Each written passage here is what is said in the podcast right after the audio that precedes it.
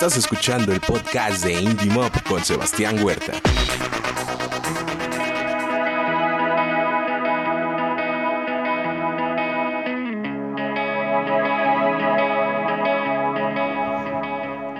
¿Qué tal amigos? Bienvenidos a una emisión más de Indie Mob en estas ediciones especiales patrocinadas por el coronavirus y eh, donde estoy platicando con varios amigos de la escena independiente y el, turno de hoy es para José Grum, vocalista de Leslie Grum. ¿Cómo estás amigo?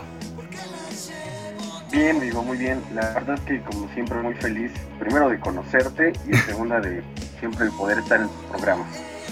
No, al contrario, pues, eh, pues todo, por toda esta situación que está sucediendo, Obviamente que siempre es bueno tener a, las personas eh, en, persona, mejor dicho, eh, de, frente y platicando sobre lo que nos gusta hacer. Pero pues por esta situación hemos tenido que hacer estas ediciones especiales. Pero eh, justamente por algo importante que se está por dar en estos días, o, o, creo que justamente hoy, ¿no? El inicio de una nueva producción de Leslie Grun. Así es, amigo. Eh, de hecho, esto comenzó desde ayer. Comenzamos con la preproducción y producción ya de algunas rolas. Eh, desde el día de ayer. Ah, no, no he dormido mucho, de hecho, por estar clavado en, el ordenador con guitarras y bajos y bueno, un mundo de cables en este momento. Pero muy contento eh, porque es algo que habíamos, ya habíamos planeado, ¿no? meternos de lleno al estudio. Yo creo que junio, julio, ya estamos ahora sí de lleno al mil por ciento grabando el disco nuevo. Tenemos planes muy interesantes, los cuales obviamente no puedo decir porque no los tengo aquí en mis manos, pero ya están visualizados, ¿no? Y como sabes, como, amigos que somos, sabes que me gusta decir las cosas cuando ya las tengo aquí en las manos, entonces ya, ya se pueden decir porque ya son reales, ¿no? Y, este, y pues mientras ah, estoy haciendo trabajo de preproducción, checando bajos, este, checando arreglos y todo este, todo este desastre, ¿no? Pensé que ibas a decir, eh, no me gusta decirlo porque no sabemos si vamos a llegar a esa fecha. Por supuesto que vamos a llegar a esa fecha, amigo. Estoy seguro que así será. Oye, eh, sobre esta nueva producción, ya algunos temas ya se han eh, interpretado en vivo, ¿no? Así es, amigo. Llevamos dos temas que se han interpretado en vivo, que es Hombre de Nieve, eh, eh, que es un tema que habla sobre eh, el síndrome de abstinencia. A, título personal me, ocurrió, tuve una etapa muy fuerte en mi vida en la cual de pronto tenía que expulsar todo esto de, mi cabeza, ¿no? Y se reflejó en, en Hombre de Nieve, que, básicamente pues habla de, este síndrome, ¿no? De lo, de lo que se siente ese terror y este tipo de cosas muy nefastas que, a veces uno mismo se busca. Te cuento este, este, este, esta breve historia porque por allá del disco ¿no? ya va hacia temas un poco más serios, menos soñadores tal vez como los discos anteriores, menos espaciales. Ahora profundiza más en, esas inquietudes y esas debilidades del ser humano, ¿no? El, el, amor tocado desde un punto más crudo. Y creo que es un disco muy bueno en todos sentidos porque de entrada ya es un disco más serio. Hemos tocado un, tema que hasta el momento lo hemos dejado con el nombre de Bestia, que habla como de esa falta de comunicación con tu mujer, ¿no? Em, y cuando dice bestia no se refiere a una mujer, se refiere a que podrían ser cualquiera de los dos, ¿no? Esa bestia que, que, tiene tanta ira en su ser que no escucha razones de nada, ¿no? E insisto, puede ser hombre, puede ser mujer. Nos llenamos de tantos problemas que cortamos la comunicación y por ende cortamos eh, que, el amor fluya realmente. Entonces vienen temas como de ese tipo. Hay otros dos que hemos subido pequeños proyectos en la red que todavía son eh, fase demo, pero la gente ha tenido muy buena respuesta. Entonces tenemos ya casi construido el disco, de hecho. No, pues con, con esos temas que dices sí te estás aventando con todo. Sí, la verdad es que es algo que venía construyendo desde noviembre de 2019, pero había que hacer algunas transiciones en la banda. Como tú sabes, eh, estimado amigo, ahora nada más eh, quedamos como un power trio, quedamos cuatro. Afortunadamente, eh, yo siempre he sido fanático de que la amistad y el trabajo deben ser cosas diferentes, aunque no muchos lo comprendan, no sé si en el mundo o en nuestro país, pero aunque no muchos lo comprendan, yo tengo un entendimiento muy claro de eso y cuando nuestro colega Lucio Salen, Mauricio para los amigos, se salió de la banda, se salió de una manera muy pacífica, de hermano, que te vaya muy bien en, tus proyectos, te queremos mucho, no dejemos de escribirnos, no dejemos de hablarnos y todo muy bien. Entonces estas transiciones tenían que ser, eran necesarias, ¿no? No es que las buscáramos, es que a veces la vida misma te lleva por esos caminos. Cambiamos de manager, cambiamos eh, de integrante, quedamos como tres, eh, hicimos una renovación en muchos sentidos y actualmente me siento muy contento con lo que tenemos, ¿no? No significa que los elementos que se fueron fueran malos, no manches, fueron una cosa maravillosa en nuestra vida. Pero significa que aceptar el cambio de una manera pacífica también es algo muy chido, porque no puedes negarte a que las cosas fluyen. Y fluyeron de esta manera y nos sentimos cómodos también. Es, bueno escucharlo porque eh, de la última vez que nos vimos, yo pensaba que me iba a encontrar así a alguien nuevo, pero resulta que no, que ya era Lucio el que no había, el que ya no iba a seguir en la banda. Y le decía yo a, Daniel, puras sorpresas con ustedes. Sí, la verdad es que fueron meses de transiciones, eh, increíbles meses de transiciones que, yo ni me imaginaba, ¿no? O sea, que de pronto abrí los ojos y dije, acá, ah, ¿qué está pasando? ¿Por qué está sucediendo esto? Pero son cosas que pasan. Y ya no sé si sea que yo tengo 34 años, amigos, pero hoy en día cualquier cosa que me pase, buena o mala, la tomo como algo padre, como, ah, a lo mejor era, era necesario que esto pasara, ¿no? Y me la tomo mucho más tranquila, mucho más relajado. Entonces, no sé, tengo, traigo una actitud muy de, no, tal vez no positiva, porque no ando por la vida sonriendo, pero sí una actitud de, bueno, si tenía que pasar, tenía que pasar y fin creo que es parte de, seguir creciendo, ya tomar, no tomarse las cosas tan en serio o, al menos este eh, con mayor madurez, ¿no? Sí, lejos de no tomarnos las cosas en serio, ¿sabes qué es? Simplemente tomarnos las cosas y decir, bueno, esto es como tenía que ser y se acabó. Si no está en tus manos, deja que suceda. Si está en tus manos, entonces debes prevenirte y, este, y tener más cautela con lo que haces, fin del caso. Oye, y justamente esta situación que, a todos nos... Bueno, no creo que nos haya tomado por sorpresa, simplemente eh, lo veíamos muy lejano que llegara a, México toda esta ola de información, de paranoia, de, de...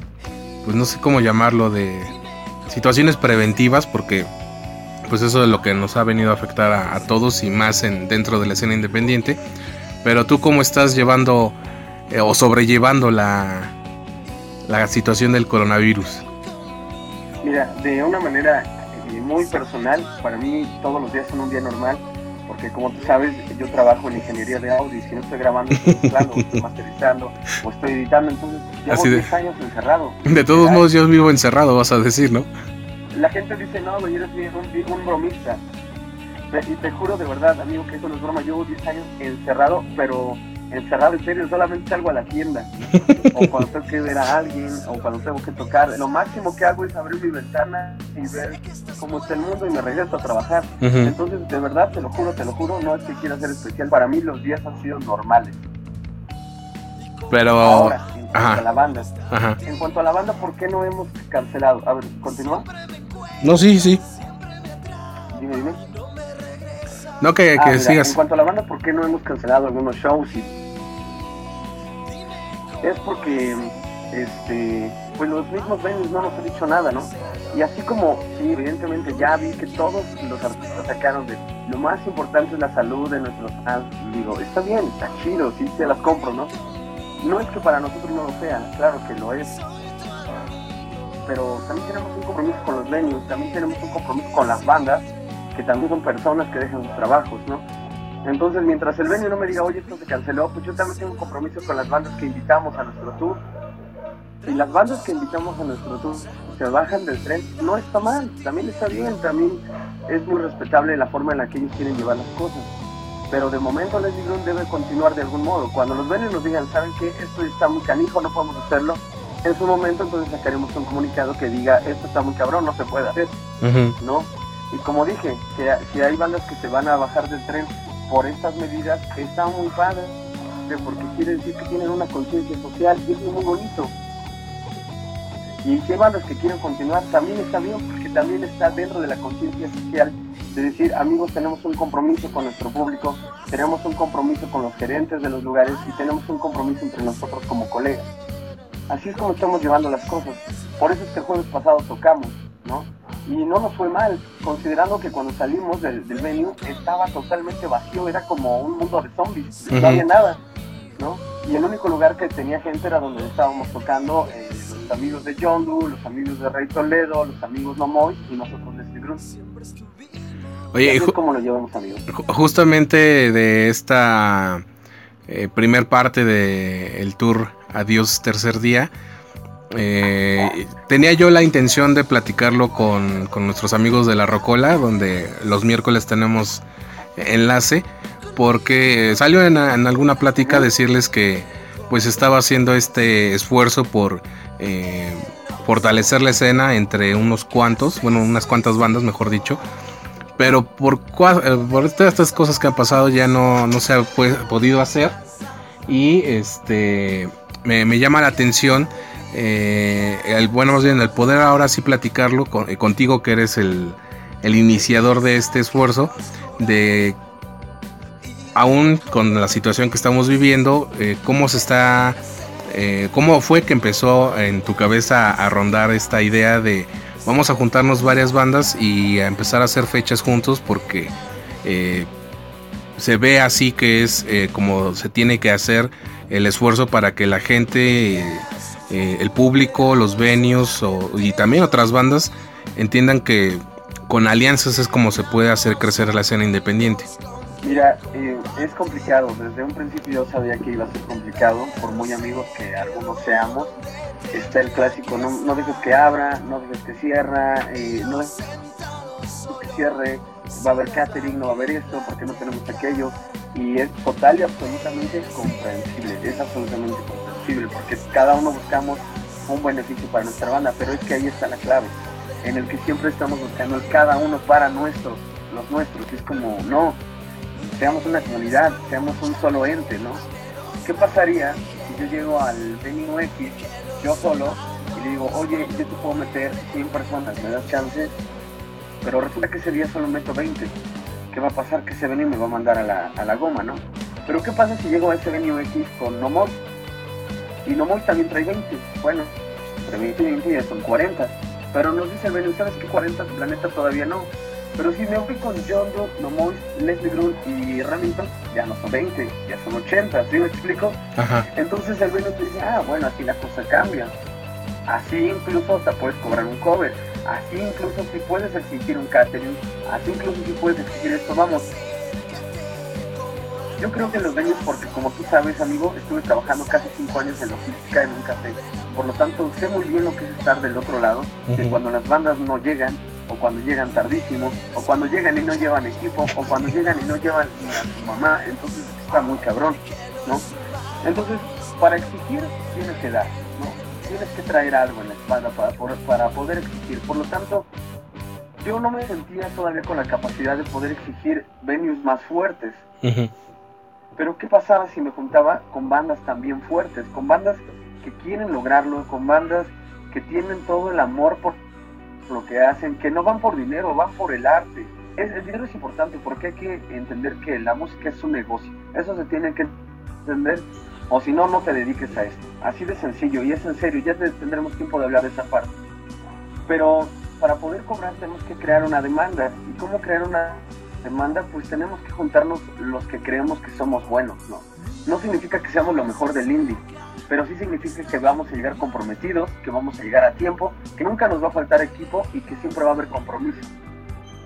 ¿Y qué hice? Pues buscar a los mejores, desde mi punto de vista, que son los Momoys, Remington, John Doe y mis amigos de Rey Toledo. Fue juntarme con ellos, explicarles lo que te estoy explicando y nada más esperar a que me dijeran, ¿sabes que sí? Y yo en, en el alma sabía que me, que me iban a decir que sí porque ya habíamos estudiado cómo trabajan, ya había escuchado buenas opiniones, incluyendo tu opinión, que como sabes para mí es muy importante. Entonces dije, güey, estos, estos men son los indicados, ¿no? Y así fue, y es así como les planteé la idea. Bueno, Ahora todos juntos vamos a llegar a cada uno de los venues de la ciudad y fuera de la ciudad y vamos a demostrar que podemos llenarnos y vamos a demostrar que podemos hacer las cosas bien, ¿no? Si queremos llegar a venues más fuertes, entonces tenemos que trabajar más fuerte. Pero en el momento que nosotros cerremos esta gira al final del año, ya habremos recolectado mucha gente, ya habremos hecho cierta fama y entonces sí podemos llegar a un venue muchísimo más grande y decirle, mira, nosotros somos un paquete, somos estas bandas y te vamos a llenar con tanta gente, pero ya tener certeza. Y de eso se trata, amigo, porque cuando te quieres ir tú solo, las cosas se complican. Mira, hay un refrán ahí, a ver si me acuerdo, luego tengo una memoria pésima, que no se trata, no, no, no vas a llegar más rápido si vas solo, ¿no? O, más bien, llegas más rápido si vas solo, llegas más rápido si vas solo, pero llegas mucho mejor si vas acompañado. Y creo que lo disfrutas más. Por ahí más o menos va, seguro me equivoqué, pero entendieron el concepto. Si no, acabas de, inventar todo el no dicho. Quiero llegar más rápido por ir solo. Ajá. No quiero llegar más rápido por ir solo, quiero llegar bien, quiero llegar en paz, quiero llegar triunfando, quiero llegar ganando y, y creo que lo puedo lograr acompañado. Y que esto sea para todos, ¿no? Para todos los que queremos hacer las cosas bien eso es lo que yo creo. Es que sí, eh, cuando se empezó a planear todo esto, que pues sí fue eh, no me acuerdo si en los últimos días o en los primeros de este año, pero bueno, en, ese lapso, ¿no? De, se estaba acabando el 2019 y estaba iniciando este 2020. Y, y sí, eh, lo, pensé yo, lo comenté con, con, los involucrados de es que, es que esto es lo que tiene que pasar, ¿no? Porque eh, he visto esfuerzos similares, pero también eh, por una u otra cosa después se deja de hacer y ya no pasa nada. Entonces, eh, el punto creo que es ser constante y creo que eso siempre, no solamente en la escena independiente, sino en la vida, para poder obtener resultados, ¿no? Y más con, con todo esto que, por lo menos en mi caso, llevamos 10 años platicando sobre estas cuestiones, ¿no? Entonces, creo que ya es el momento de que suceda algo eh, aún más grande, porque no, no podemos decir que no han pasado cosas buenas. Claro, para que las cosas eh, sucedan, eh, se requiere de un grupo de personas que se avienten el experimento, ¿no? Que sean los conejillos de India y, de Indias y que aparte sean el ejemplo de las bandas que vienen atrás. Que las bandas que vienen atrás digan, no manches, esta bola de, de canijos se juntaron en su momento y, son lo que son ahora, e hicieron lo que hicieron porque estaban juntos, porque se aventuraron, ¿no? Porque a pesar de que todos tienen caracteres diferentes, todos tienen formas de, pensar diferentes, se unieron para un solo objetivo. Eso es lo que estoy buscando, amigo. Que aunque somos los conejillos de indias en este momento, de a lo mejor muchas otras bandas, em, quiero mostrar que sin ser un colectivo, me, me reviento esa palabra por alguna razón, que sin ser un colectivo, solamente ser una bola de amigo que quiere hacer las cosas bien y que se puede lograr y que podemos llegar a resultados increíbles. Quiero demostrarlo y creo que mis colegas también quieren demostrarlo. Entonces, seguimos en esto. Este es el principio de algo muy fuerte que viene. Yo no me bajo del barco por nada. Nos han querido cancelar, nos han querido manipular el tiempo y cosas así porque conocemos que a veces los gerentes no tienen la capacidad de visión no tienen esta visión de ver las cosas, no tienen la capacidad de, entender las circunstancias, pero eh, juntos somos más fuertes, sin duda alguna. Suena como discurso, pero lo digo en serio. Es que eh, no. Creo que no es eh, tan descabellado decirlo así o, que en algunas ocasiones suene así porque finalmente sí es un discurso ante la, lo que hacemos y dentro de la escena independiente, ¿no? me, han dicho de broma de presidente de la, escena independiente porque eh, sí me he descubierto en algunos momentos hablando como político, ¿no? Del jueves tomé una de mis canciones, o sea, no la toqué para poder hablar con las bandas que estaban ahí presentes y decirles pues lo mismo que te acabo de decir, ¿no? Que juntos somos más fuertes, que Mira, nosotros llegamos al Vive Latino no por ser la mejor banda y hay un chingo de bandas muchísimo mejores que nosotros en todos los sentidos y que probablemente incluso se lo merezcan mucho más, pero llegamos ahí por el apoyo de todos. Y entonces eh, algo, algo similar les, les comentaba, ¿no? Y, se sintió un aplauso muy padre, que yo lo hice con todo el corazón para hacerles entender que vamos por buen camino a pesar de lo que esté sucediendo, ¿no? Y son esos momentos en los que debes de tener sensibilidad y hacerles entender a tus amigos que no están perdiendo el tiempo y que vamos, que vamos bien, ¿no? Y yo creo que el camino que tenemos que seguir, del que siempre has estado hablando, es la solidaridad. No hay otra forma, amigo. La solidaridad es la única que nos va a llevar hacia adelante, porque en otros países así sucedió, así sigue sucediendo y ya es momento de que pase. Justamente porque lo hemos platicado muchas veces o lo hemos mencionado varias veces, eh, México es una plataforma para eh, las bandas independientes de todo el mundo, sin temor a, a la exageración, pero creo que nos falta hacer plataforma para las bandas mexicanas. Así es, amigo, para que esto suceda se requieren ejemplos, ¿no? Ya lo hizo No Somos Marineros, con otra banda, siempre olvido el nombre de esta banda también, ya lo hicieron. Eh, y le salió muy bien, la neta le salió muy bien. Y lo hicieron muy por el underground y la neta le quedó de maravilla, ¿no? Llegaron a Estados Unidos a grabar en uno de sus programas súper famosos, que de hecho está ahora mismo aquí en México, eh, donde se hacen sesiones en vivo. Entonces, ¿por qué no nosotros? Porque no tenemos una disquera transnacional, porque no somos súper conocidos. ¿Cuál es el pretexto realmente? ¿Por qué? ¿Por qué no? ¿No? ¿Por qué no simplemente hacerlo? ¿Por qué no simplemente agarrar a, tus amigos y decirles, oye, ¿quieres llegar allá? Sí, o yo también, pues entonces vamos juntos. Porque seguramente si a mí se me pones una llanta, tú tienes la refacción, pero si a ti se te funde una luz, yo tengo esa refacción, y entonces juntos nos complementamos para llegar hasta ese punto. De eso se trata, de que una bola de, locos y una bola de amigos se complementen para llegar intactos hasta la meta. Ese es el punto. Pues, eh, siempre es un gusto poder platicar contigo, Pepe, y más por eh, eh, la forma en la que piensas y en la que haces las cosas. ¿Algo más que quieras agregar que la gente deba saber esto sobre Leslie Grun, sobre esta gira que están emprendiendo estas cuatro bandas que, que comentas? Bueno, pues que presten mucha atención a Nomoy, Remington, John Doe, Rey Toledo y Leslie Grun, porque les garantizo con todo mi ser que algo grande está por suceder, así de sencillo.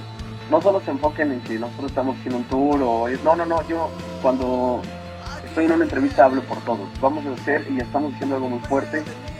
Atentos con las fechas de estas cinco bandas, atentos cuando estemos los cinco en el cartel porque vienen cosas muy grandes y, y, nosotros vivimos para darles felicidad a ustedes y ustedes como público son el motor de nosotros cinco, así que gracias por todo, gracias por prestarnos los oídos, por prestarnos su tiempo y pues seguimos adelante, síganos a todos. Pues ahí está Pepe, gracias por eh, aceptar esta llamada en estas ediciones especiales de Indie Mob, que esperamos pronto podamos regresar a cabina y y verlos por allá a Leslie Grun en, Planeta 9 Radio. Cuídate mucho, amigo. Sabes que te quiero muchísimo. Eh, un saludo bien fuerte, un abrazo fuertísimo también. Y pues nos vemos muy pronto. Igualmente, amigo. Y pues gracias a ustedes por haber escuchado eh, este segundo capítulo de eh, las ediciones especiales de este Indie Mob Podcast. gracias por habernos escuchado. Soy Sebastián Huerta y recuerden que juntos hacemos escena.